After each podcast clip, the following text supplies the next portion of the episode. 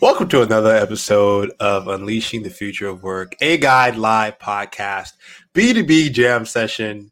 Man, today I'm super, super excited about who I have on as our first guest on today's episode. Before I dive deep and actually bring him on the show, I want to show love to Oakland.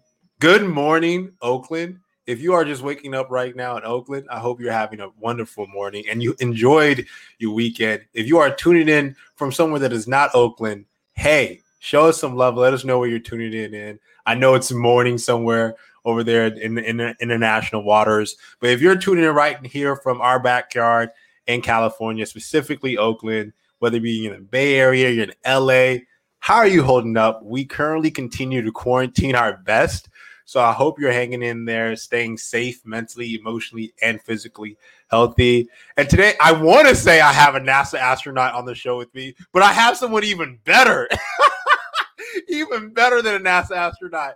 Today, we're actually going to be talking with Steve Rader, who currently serves as the deputy manager for NASA's Center of Excellence for Collaborative Innovation which is COSI. I love that name, COSI, and is one of 20 challenge mentors for U.S. Government Services Administration prizes and challenges government-wide community of practice. Steve has worked with various various projects and organizations to develop and or execute over 60 different challenges 60 y'all for nasa organizations and other federal agencies he speaks regularly about nasa's work and crowd-based challenges both publicly and internally to the NASA workforce to promote the use of open innovation tools. And he's truly an open innovation evangelist. If there's an expert in this space, Steve Rader is the man, and also a super passionate future of work, passionate economy advocate. And more recently, Mr. Rader has supported the Mars. Mars. This is Mars. I'm not talking this. This is this is someone that talks to people that goes to Mars every other day, and I'm actually really excited about that. More recently, he supported the Mars design reference mission definition and a number of analog mission, studying space mission operations and design. Mr. Rader began studying crowdsourcing communities since 2011. We're going to dive deep a little bit on his background and how he got started in doing that and joined the Center of Excellence for Collaborative Innovation as the deputy manager in 2013. So he's been at this for quite some time, really seeing the future of work and crowdsourced open innovation models unfold. And really, in this episode, we are really truly going to dive deep on a lot of the things that he's been recently talking about in a few of his recent speaking gigs around the acceleration of the future of work, the equity opportunities that are currently happening around the future of work and how that's been accelerated, as well as his thoughts on the lifelong learning model that that's currently being formed, as well as his thoughts on the passion economy, which we know a lot about on being that we're guide. So with that said, I'm super excited to have Steve on. Please show him some love. Wish him, wish him, hey, happy Monday. Let us know what you're thinking. Join us in this conversation and ask as many questions as possible. Steve, it's truly an honor to have you on the show, man.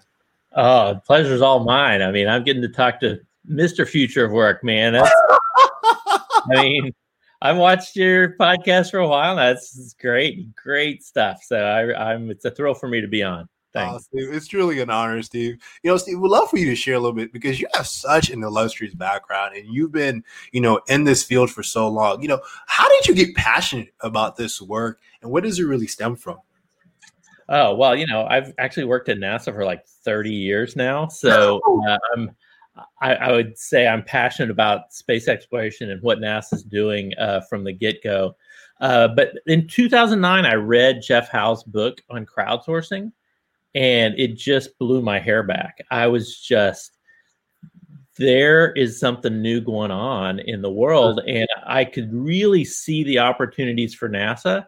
Uh, but you you saw that the kind of the rules had changed like the way we could tap into this new you know cognitive surplus as clay shirky puts it right? This hmm. tapping into everyone's brain and, and it, that it was just so much more effective. And so i became passionate. I i went out and joined quirky and joined amazon mechanical turk and all these different crowds and started trying to understand why are why are people doing this? What can hmm. you get out of it? How does it work you know, and I quickly found just this amazing world of crowdsourcing uh, that at the time was relatively new, but already disrupting industry.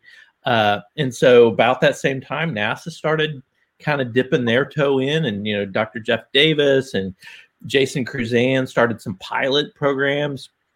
And within a very short amount of time, they were proving that this stuff really worked and worked well for the kind of stuff NASA was doing.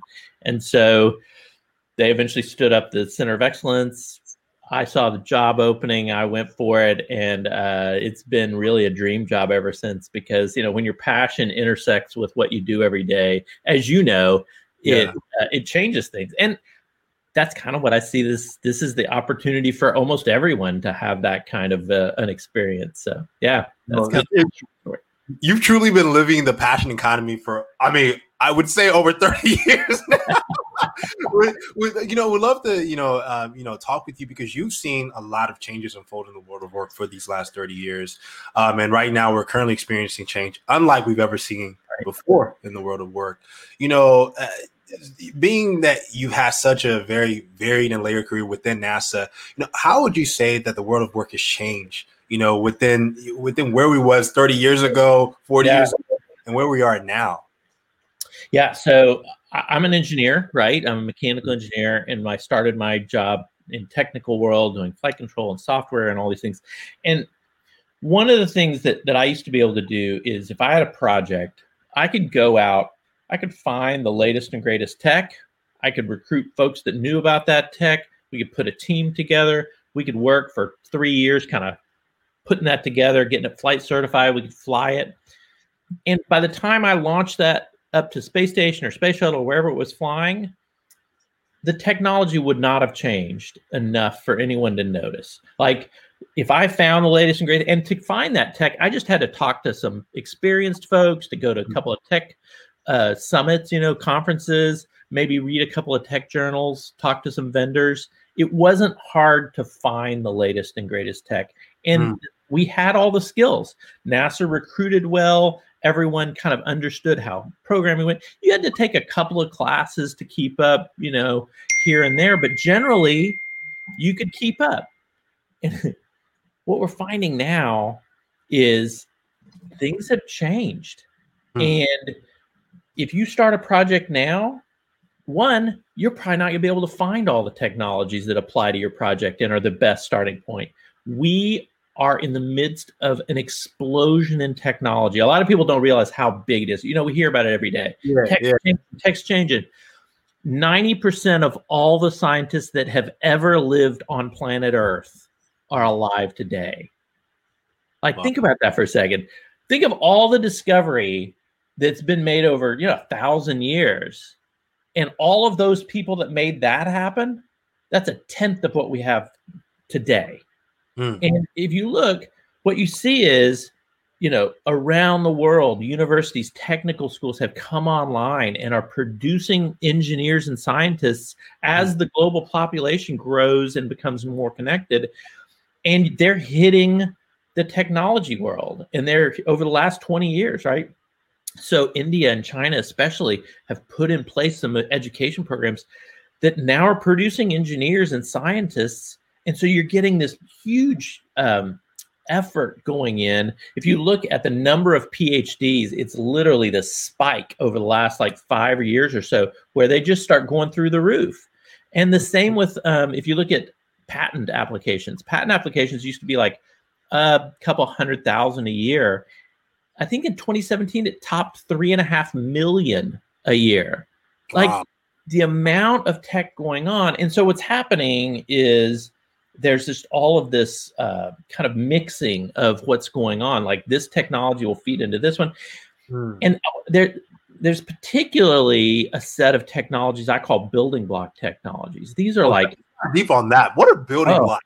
Technology. Oh, these are great. So these are the technologies that we're all building on, right? Yeah. So uh, open APIs, right? Think about think about just Google Maps. When they open that API, that software API up on the web, think about how many software programs started using online maps.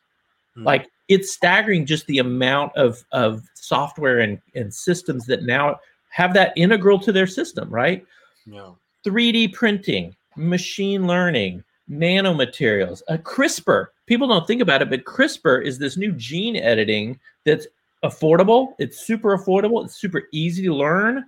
and it's editing genes, like like the genome. Like it's super scary in some ways, but but you know, suddenly you've got the barriers to entry to mm. doing research and doing some really special things. Uh, drones, right? You think drones are just toys? No, drones have transformed the real estate market. Uh, I saw a, a, new way to do bridge inspection. Like, think about how many bridges there are out there and how that's done manually. It literally is a hundred x improvement on the way they do that, and you're seeing that over and over in these different building block technologies. And the thing that makes them special is not only are they affordable, easy to learn, and and you, uh, everyone's learning how to use them, but they apply to almost every industry. Machine learning, every industry needs to learn how that works because it is now changing everything. You could say the same thing about additive manufacturing, about materials, about uh, you know cheap sensors, robotics. Hmm. All of these things are kind of creating this snowball. So now you know 30 years later i want to start a project okay i want to i'm going to build the latest and greatest radio well i can't just go talk to some people to find what the greatest tech is out there for antennas and for power amps for all the things you can't google that anymore because the amount of work going on out there is just amazing and so you actually it, it's it's funny the chances are that your solution's already been developed are higher than ever, right? Yeah, because. Everyone's doing a little bit of, of vamping on these different things and they're creating new things. But so at no other time has there been this kind of latent solutions just sitting out there waiting for you to pluck them off and apply them to your system and get these amazing gains on performance. The problem is they're hidden and it's like a needle in a haystack. you can't find them. So you know, and people think, oh, I'll just Google. Let me just Google the latest and greatest radio tech. No, it doesn't work that way at all, right? The people that have that stuff are holding it tight, or they've got it behind IP firewalls, and it's it's just a mess. So this is where really I think crowdsourcing has become not just a novelty; mm. it's become the thing, the secret sauce, mm. if hmm. you will, for finding those technologies and for finding the expertise. Because let's just say over here in agriculture, somebody's come up with this new machine learning technique that's maybe uh, goes along with some other stuff that they've put together. And you see a presentation on it. Like I'm mm-hmm. over here in aerospace, and I see that presentation. I go, well, that's really cool for them. I don't, I don't really understand what they're talking about well enough to know, but that doesn't apply to me. Mm. But somebody who understands a little bit of my work and a little bit of their work and understands the nomenclature and the words that are being used goes, no, no. If I just change these two little things, this moves over to aerospace, and suddenly you have a thruster that can get three times the thrust. And you're like, wait, what just happened? Right. So we're seeing that over and over is that the crowd, when you put problems out to the crowd, mm. the crowd has all the latest and greatest expertise. And it's weird. You, you can't say that about a company. In fact, you can say the opposite about a company and an organization because they basically recruit and own retain talent, right? You hear that? Our mm. HR's job is to, to retain uh, talent. Mm. Well, as soon as they do that, those folks stop stop actually keeping up with the latest and greatest at the level that, that the crowd can. So the crowd almost always has the latest and greatest, and it almost always can be found through contests, through various matching ways. Uh, and what we're finding is it is kind of this kind of dragnet that mm. you can use with all of this tech work going on. And it makes such a huge difference to your outcomes. I can go on and on about this. Sorry, I didn't mean yeah. to. no, Steve, I love that you dove deep on this because I think what, what you're highlighting is that, you know, over the last 30 years or so, we've seen this huge shift from in terms of the accessibility of developer tools, developer infrastructure platforms, where it's easy for anyone to get involved in the passion economy, to find a job, to create anything. I mean, even us creating this broadcast right now, we're using a tool for that that allows me to stream to multiple channels. That has never, I mean, 20 years ago, if someone said this exists, it would be crazy, right? But it makes it makes it easy for anyone to just put anything out there and learn. And I think what, what I love about what you're saying too is the fact that the barrier has been reduced for anyone to learn, create, and more importantly, apply those right. learnings, whether within an enterprise or through a, a crowdsource model. Absolutely. And and I think you hit on on a bunch of things right there, right? Which one is everyone now has access to global markets. Like mm. you hmm. talk about this being in Oakland. No, no, your podcast is everywhere. I know people all around the world that know about your podcast. Yeah. yeah. and and that's just it. That's the power is um, we're seeing that, that the platforms, right? Platforms and tools on the internet are now basically connecting resources on one side of the network and consumers and people on the other. And that's where crowdsourcing has become really interesting because it kind of deals with um, how do you turn on all these folks in these different communities to go help solve problems and attack mm. Attack things. You know, if you just look at Wikipedia and what was accomplished there uh, through that community, it's it's mind boggling. Um, but then it's also changing the way we work, right? These new uh, freelance platforms are doing exactly that. They're making global markets accessible. They're making, they're bringing down the friction required to be your own freelancer and to do your own passion. If you think about, um, if I was passionate about something uh, 10, 15 years ago, hmm. I could be a freelancer. I could go out and try to market that but I would have to find all my own customers, and they'd most likely all be local and people I knew, right? I'd have to market to them. I'd have to do all of the the money stuff. I'd have to, you know, make sure that they paid the bills. I'd have to talk to collectors when they didn't. These new platforms are kind of abstracting all that away, right? And so I can I can live my passion. Let's just say I'm I'm passionate about um, doing uh, computer aided design, right? I can do that online now. And these platforms will feed me a steady stream of work from around the world in different industries. Hmm. So, you know, and and they'll they'll make sure I get paid no matter what the currency is. Yes, there's a fee for them to to to take that, but I'm not doing all of that. So there's a huge savings for me. And I get I get agency, right? I get to make the decision whether I do that work or I don't do that work. And if I have more than one passion, guess what? There's more than one platform, and I can actually pursue a life that has multiple passions.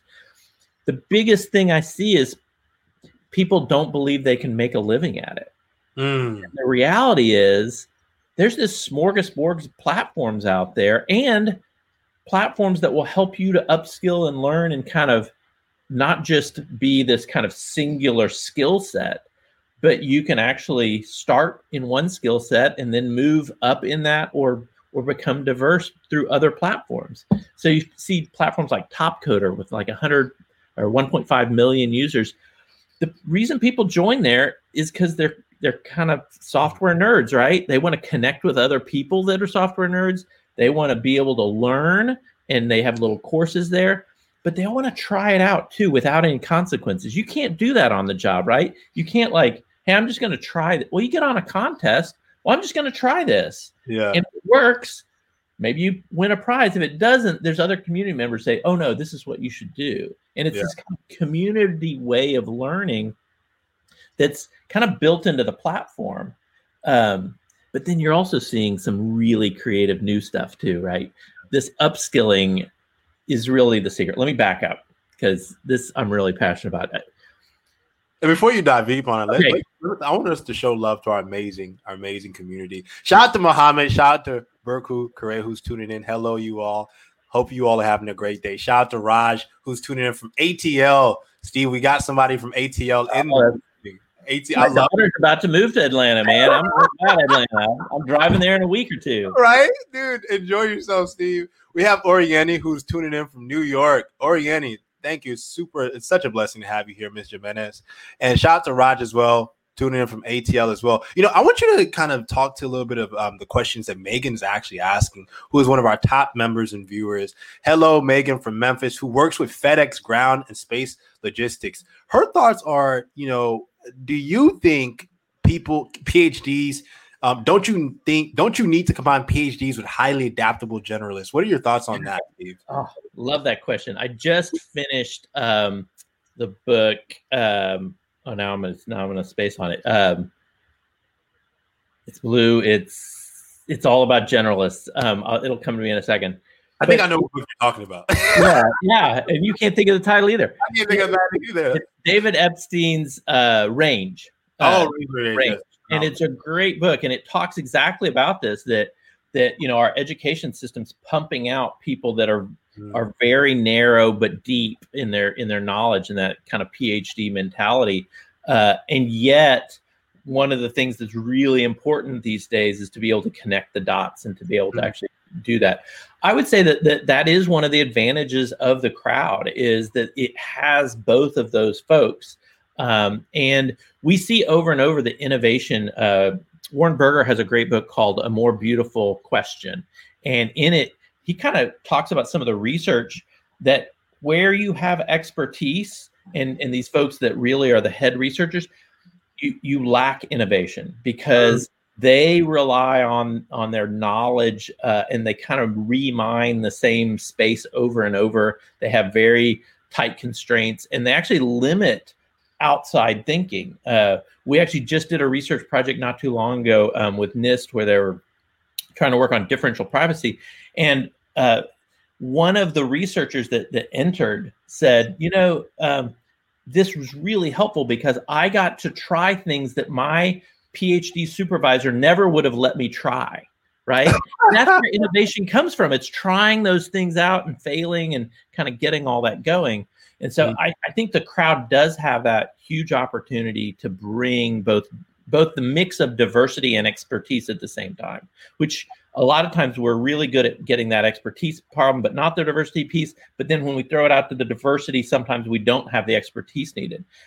One of the more exciting things that's starting to happen is crowdsourcing platforms that are starting to put together high performing teams where Mm. they actually will bring people with expertise, seed that with the diversity piece that we know is really important to innovation, and kind of get those two push pushing against each other. And I think that's going to be a really exciting time in the innovation space. Love that. That's a powerful, powerful answer, and I think it's it's where the world is moving towards too. So I, let me correct myself. Megan was saying that she meant that FedEx does ground shipping and NASA does space logistics. Shout out to Megan for putting those two worlds together. You know, I want to dive deep and I want to show love oh, really quickly. I want to show love. Thank you so much, Orleni, Mrs. Jimenez. You are loving this episode. You're giving us a hand clap. We appreciate you. You know, Raj is saying, could you please share the name of the website that you were thinking of? Was it Oh, sure. Coders? Top Coder, T O Top Coders. Okay. Coder.com. and I'll add a link to that in the comments. You know, I want to move on and actually dive deep on another really angle that another angle that you're really passionate about, Stephen. You've been talking a lot about due to the acceleration of the future of work, due to COVID nineteen.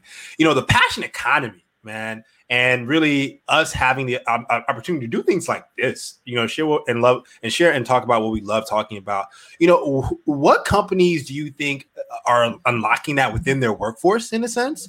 And you know, where do you see the passion economy going? You know, post COVID nineteen, with all of these new ideas coming to the forefront, everyone now realizing, okay, I don't have to live in a city to be happy. I can go live in the suburbs. I can go live in, in the island in Peru and still get work done and, and feel fulfilled. Where do you see it going, man? Yeah. So uh, interesting. Companies adoption is slow on this. We're seeing lots of this stuff form, and, and the workers are moving faster than the companies are figuring out how to deal with this. And it was the same with remote work, right? People kind of moved out and said, "Hey, look, this really does work." Um, I would say companies that that uh, I've intersected. Balaji Bandili at Deloitte is doing some amazing stuff at Deloitte, where they're integrating this into their very fabric of what they're doing, uh, and integrating in people because they they recognize the passion. Um, when Diane Finkhausen was at GE, she was doing that same thing through Genius Link, right? You know all these people, right? Uh, Paul Estes, when he was at Microsoft, he was doing this stuff. The interesting thing I'm seeing is that, that, that as companies start to struggle, one of the first things they're doing is shutting down these, hmm. these initiatives because they're really struggling, right? Big companies are really struggling right now, especially under COVID. I think we're talking about the future of work really being about how companies are reinvented. I- I'm hmm. not sure how many big companies can actually pivot.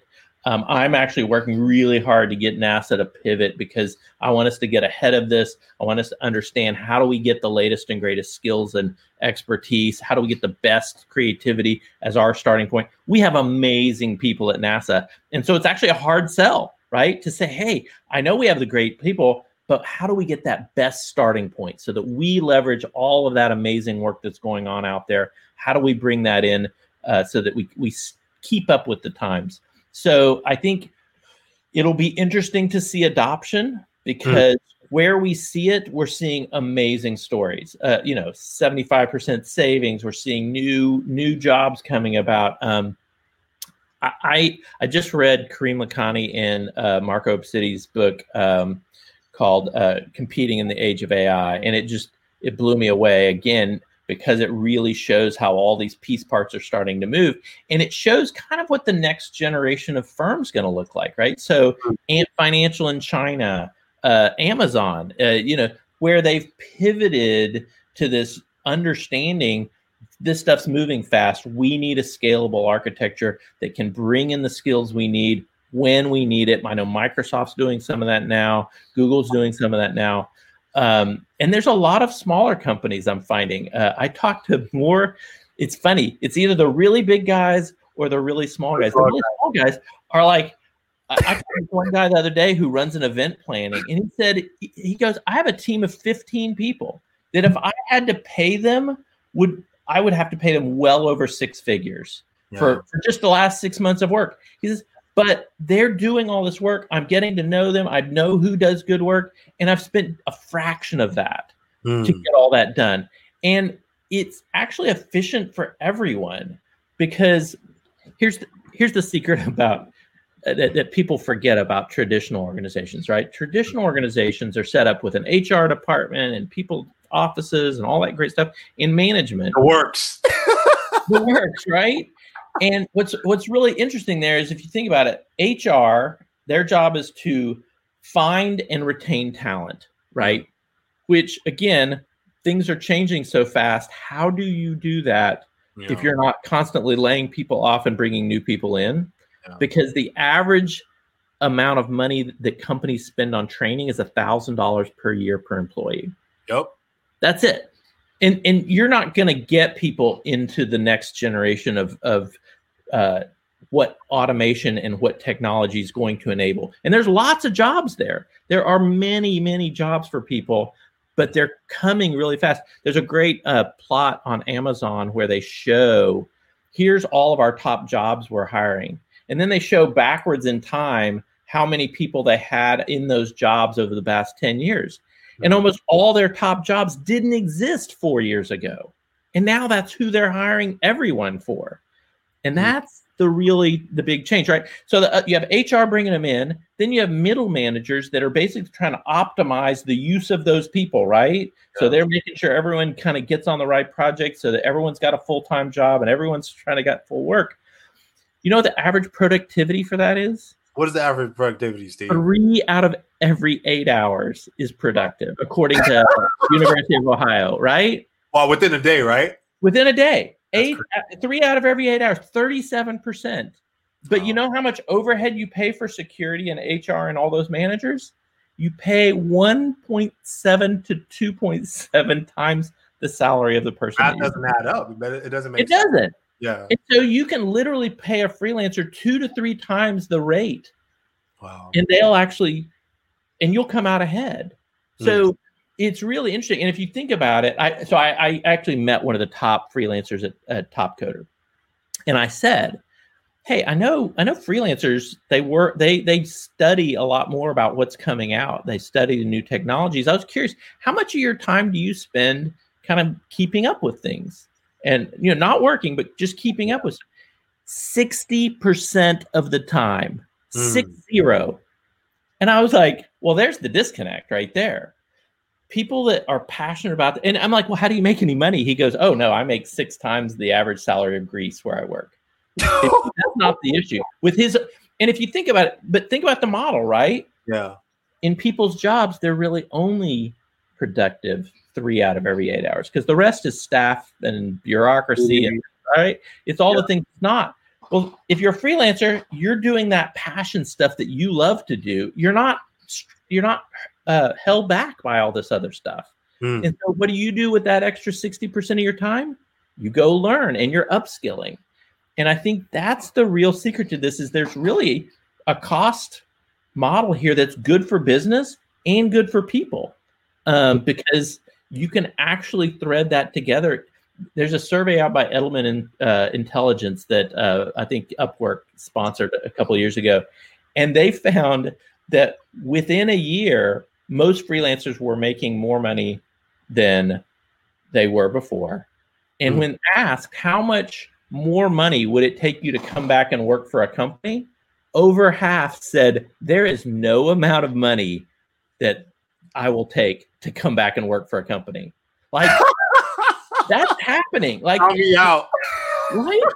I think people have they've gotten fed up with the Office Space movie and with the Dilbert cartoons because like there's a reason those are funny because yeah. people can resonate with I'm just a cog in somebody else's wheel yeah. versus I'm doing my passion. I, NASA has some of the most passionate and intelligent people, right, that love space.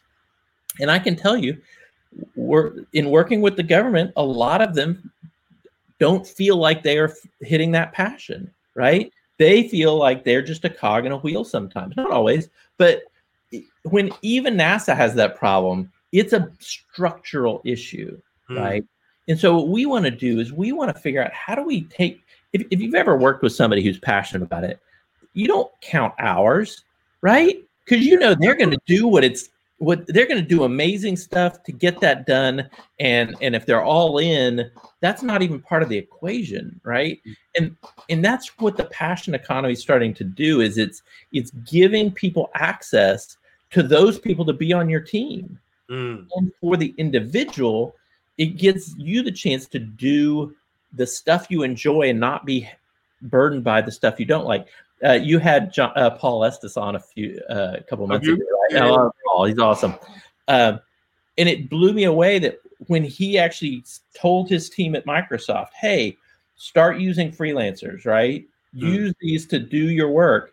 That one of the guys that he had been about to fire because his performance was so poor doing video training videos that that guy became his star performer because he stopped having to do the stuff he hated yeah. And he was able to form a freelance team that could do those parts that he wasn't passionate about, but somebody else was. And suddenly he not only was operating with his passion, he was mobilizing other people's passion, and he he was actually more productive than anybody else.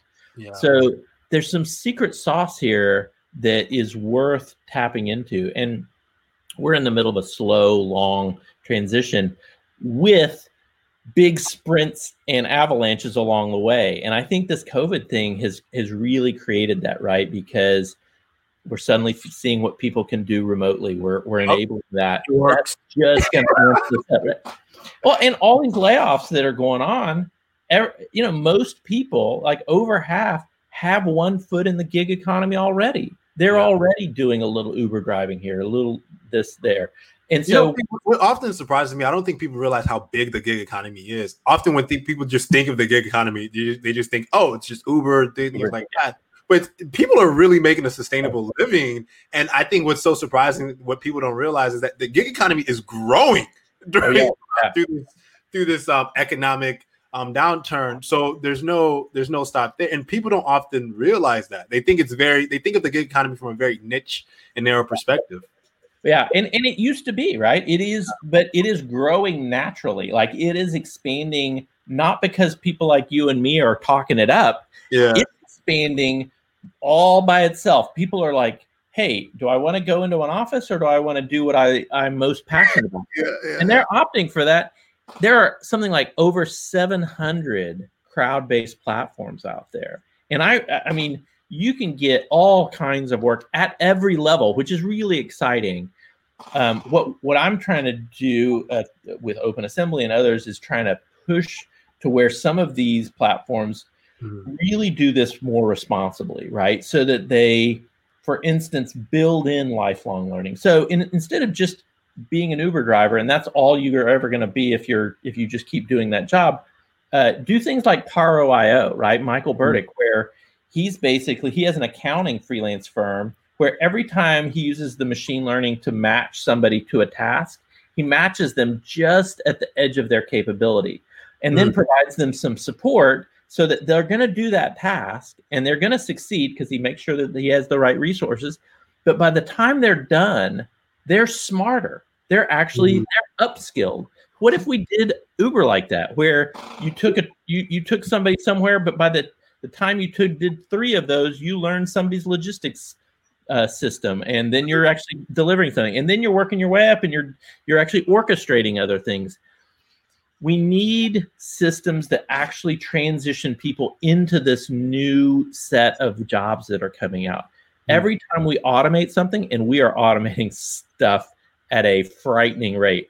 Um, but every time we do that, we create jobs. But those jobs are are usually even higher reach, right? So we've got to figure out how can we bring everyone. There's such um, opportunity here. Uh, I've, I've been talking a lot with Samasource lately. I don't know if you have Sama uh, or familiar with that crowd. Familiar with Huh? I am familiar with them. Yeah, Leila Janah, uh, rest her soul, she did amazing work pulling up there, and Wendy Gonzalez is doing a great job as CEO there. But they they reached into the poorest of poor ghettos around the world and pulled people out and said, "Hey, we're going to teach you how to do data labeling and how to do a machine learning prep at a way that's going to pull you out of poverty and have a huge impact and at the same time is providing large companies exactly the service they need to get into this new machine learning hmm. that kind of thinking of giving people opportunity but not just you know data labeling if you look at what they're doing they're upskilling people as well. And they're people, they have a pipeline of people that just work their way through and come out the other side. Uh, Tom O'Malley's doing the same thing in, in sales at Current, where, you know, he's out there recruiting people in sales. They come onto the platform, it's gamified. And within a real short amount of time, they're upskilled in their sales capability until they're expert salesmen. That's mm. Kind of thing that I think is really important because the gate work the learn models that we're seeing. yeah, the work learn, the lifelong learning, because you know if there are so many people out there that either can't afford the time or the money of the education systems that we have out there but more and more the resources are online they just need a structure that kind of gives them the right coaching and the right pieces that that will become more natural and we're starting to see some elements that thread that together in some pretty amazing ways. So I'm really excited about all of that. No, Steve, I can feel your excitement, and I think our even our community can feel feel it, man. And and I think what what, what I want to show love to our amazing community because I actually have a, a, really powerful question for you that I think I would love to get your thoughts on that we have to ask you before you you know you you cap things off with us. You know, first of all, Megan, I think she was asking and internalizing some of the things that you were saying. She was like, "Who is doing that upskilling? Who's responsible responsible?" Yeah. Is it the, is it supposed to be the employer or, or our government? What are your thoughts on that, Steve? It's a really great question. Um, here's the thing. I think as these platforms kind of start to play out and as this becomes more and more competitive, what we want to make sure is that that you have portability between the platforms that you don't get locked in. One of the problems with our current system is once you get a company they provide your benefits they provide your steady paycheck and you're chained to them. You don't have the freedom an agency to kind of move and leave. And so, one of the things that we're talking a lot about with a group of these platforms is let's make sure no matter what, we're not trying to lock users in. And at the same time, that competitiveness for workers and good workers means that they're going to be really on the hook, not from a mandate standpoint, but from a competitive right? Mm-hmm. Because who are you going to go and w- work for? Somebody who just capitalizes on what you know today, or is going to help you live into your tomorrow and find your passions for tomorrow. So there's there's a little bit built into the market that says these platforms have to start offering a more and more competitive way in upskilling. And that's honestly that's what Michael Burdick was doing at Paro.io. He's trying to get the best crowd and keep them, right? Because that's uh, a lot of these platforms uh, initially were set up where people could find a job with somebody and then they would immediately go off platform for any future work. Well, that's that's not a sustainable model. It doesn't protect the worker from you know fraud. There's mm-hmm. lots of things. So these platforms have to provide the value add, and part of that's going to be upskilling. Part of that's going to be low friction, finding that global uh, marketplace that that's going to be so important. Uh, and and I think um, you're seeing that in the more successful platforms. It's happening. I would say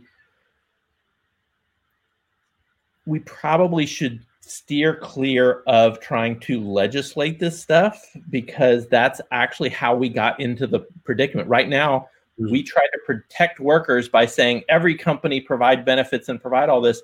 Now that turns out to be the big enemy of freelancers because they they don't have that same capability. So if we had just made it everyone pays for their own stuff, it probably actually would have been better because we could have more fluidly gone to freelance and immediately start to make money because we weren't kind of shackled to this benefits idea.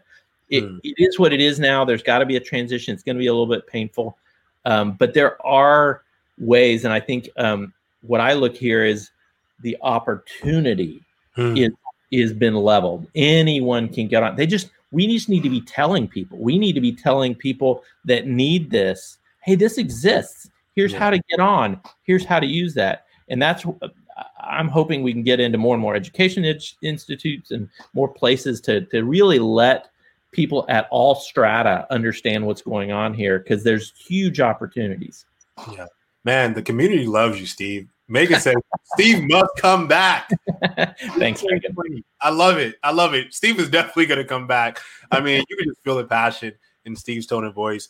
Mrs. Jimenez also says Steve is a gem, so she's loving it. And she also made a comment where she shared office politics gets in the way of creators and innovation. It slows things down and it's time consuming. If we equate time with money, companies should realize it's costly to continue to operate that way. Steve is like, hell yeah. yeah. Oh, I could go on and on about that topic yeah, right there for a long time. And Steve, you know, I think this is this is one of the questions really that I have in mind for you because I, I, you share so many powerful thoughts and perspectives on where you see the, the, our lifelong learning model going, how we can integrate it, as well as just this radicalization of crowdsourced work. And I want to ask you, what does the new safety net look like, Steve? Yeah, because I think we're we're still figuring figuring that out in the U.S. Yeah, think a lot of other countries have figured it out to a degree.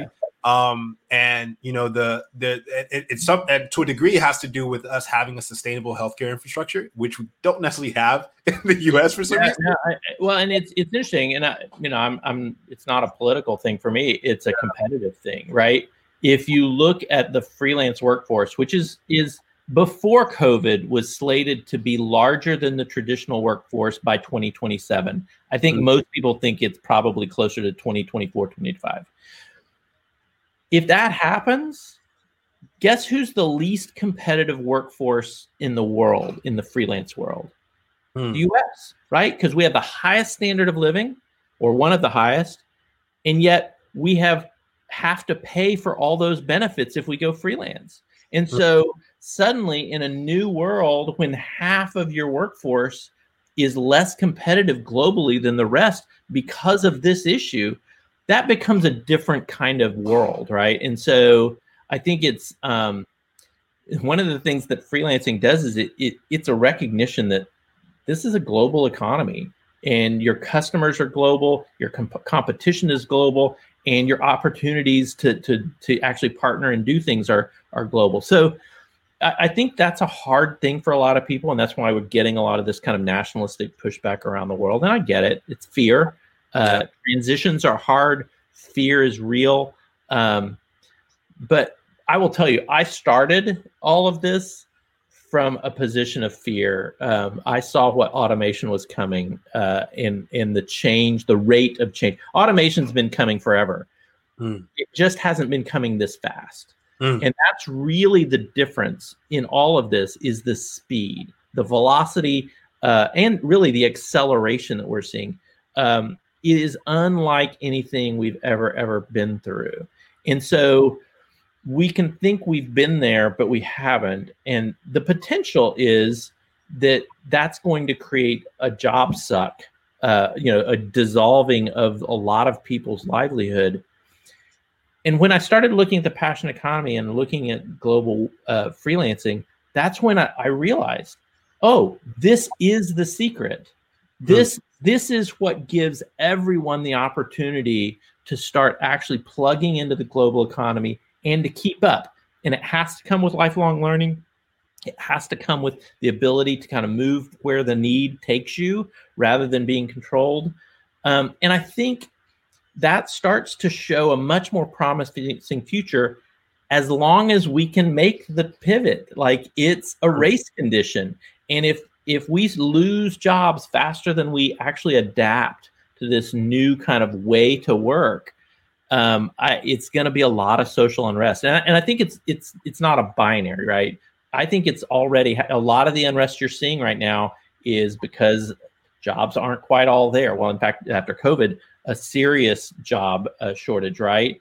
Hmm. So, how do we move to this lifelong learning? How do we move to where people can actually be ready for all these new jobs that are coming online um, and finding ways that they can start small and work their way up in ways that that are real so the safety net it's interesting you say that um, one of the thoughts i've had and this is just steve rader thought so don't take this very much farther but if if the if you start using platforms to actually get people work and match them up mm-hmm. then one of the ways that if government wanted to stimulate is that they could start basically posting jobs mm. and, and, and almost like a jobs program, right? Where they could get things done for the government using a set of freelance platforms to employ people. And, and, you know, the, if you've ever read Leila Janah's book, uh, Give Work, she makes a very powerful case that in any society, the best thing you can do is give somebody a job, give somebody something to do,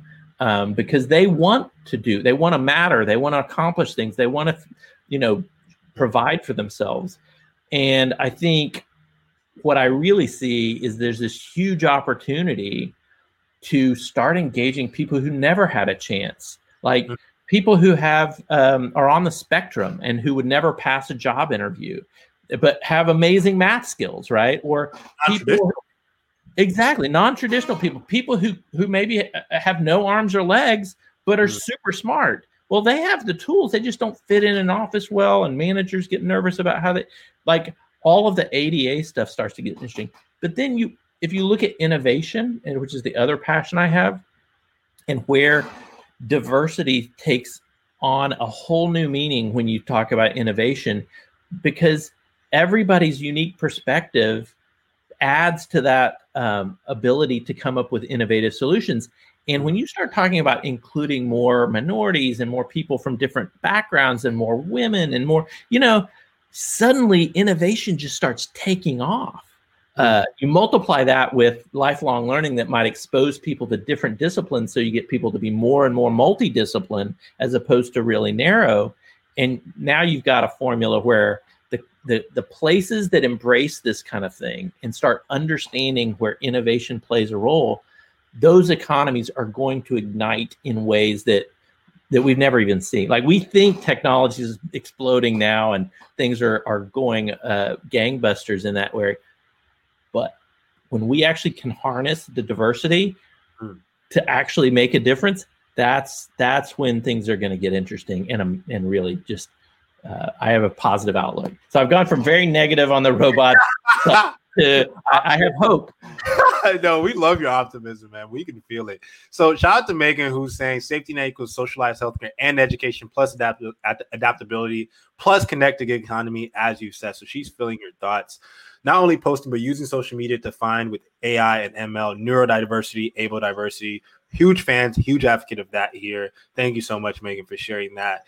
And Mrs. Jimenez is saying people want to serve a purpose. So she's filling you on the fact that the biggest thing you can ever do for someone is giving them a job. Steve, man, it's it's really been inspiring having you on the show because you have opened my eyes. and you are and you know, I, we've learned so much from you. And I, I think, you know, thank you for all of your work that you continue to do because you know, often you read a lot about, you know, the future of work, you read a lot about what's happening, and people often talk about it from a very pessimistic, very, very narrow minded and negative view. But I think one of the things I really love about your view and a lot of the work that you're doing as an advocate, as a leader, is that you're really painting a broad and very optimistic picture, which is often, and, and, and I think, you know, people see the possibilities, but sometimes people you know, we need people like Steve Rader who are who are evangelizing this. So, you know, thank you so much because I because I, I, feel as if I read too many articles where it's like, okay, robots are going to take our jobs, everyone run for the hills and stay home, and that's not the future that we're building. You know. No, no, it's I, I get really excited about about where we can get to. I get nervous that we're not going to like it's not going to be there. I will say this. Here, here's just one more food for thought, right on jobs. Yeah. You know, in our current model of a 40 hour work week, do you know how you can double the jobs in the US in one day? How? Go to a 20 hour work week. Wow. Right? With that. But people don't think that way, right? Because they're like, oh, but you couldn't do this. You couldn't. No, we have established what we think a, a wage is and how all that works. What you find if you look in the freelance world is people are already working few hours for more money and mm. they're they're able to adapt. So if automation eventually does take more and more of the tasks the the more natural way to deal with that is actually through the freelance world because wages can ad- adjust faster the time frames can adjust faster and so all of this can adapt. In the corporate world people can't even dream they can't even imagine of that kind of shift it just it makes their mind explode. But in the freelance world, it's already happening. People mm. are already getting paid more for certain jobs. They work fewer hours. It's a really interesting uh, market shift that's going on. But I, I think it, if you look at kind of where automation's going, we ought to be thinking about hey, what happens when all of the jobs go away? I know it's years and years away, but that trend and path uh, makes sense over here uh, in the gig economy doesn't make sense in the traditional. Yeah yeah. Steve man the people are feeling you man. 20 hours end of story yes. Love it man. Steve man it's been a blast having you on the show. We definitely have to have you on in a future episode man. What do you think man? Oh absolutely I, are you kidding? It's an honor. You're you're the you're the real evangelist, man. I, I, am tickled to be on with you, so I appreciate it, Tim. Oh, thank you, brother. I am honored, man. Steve, it's been a pleasure, man. Talk to you soon, brother.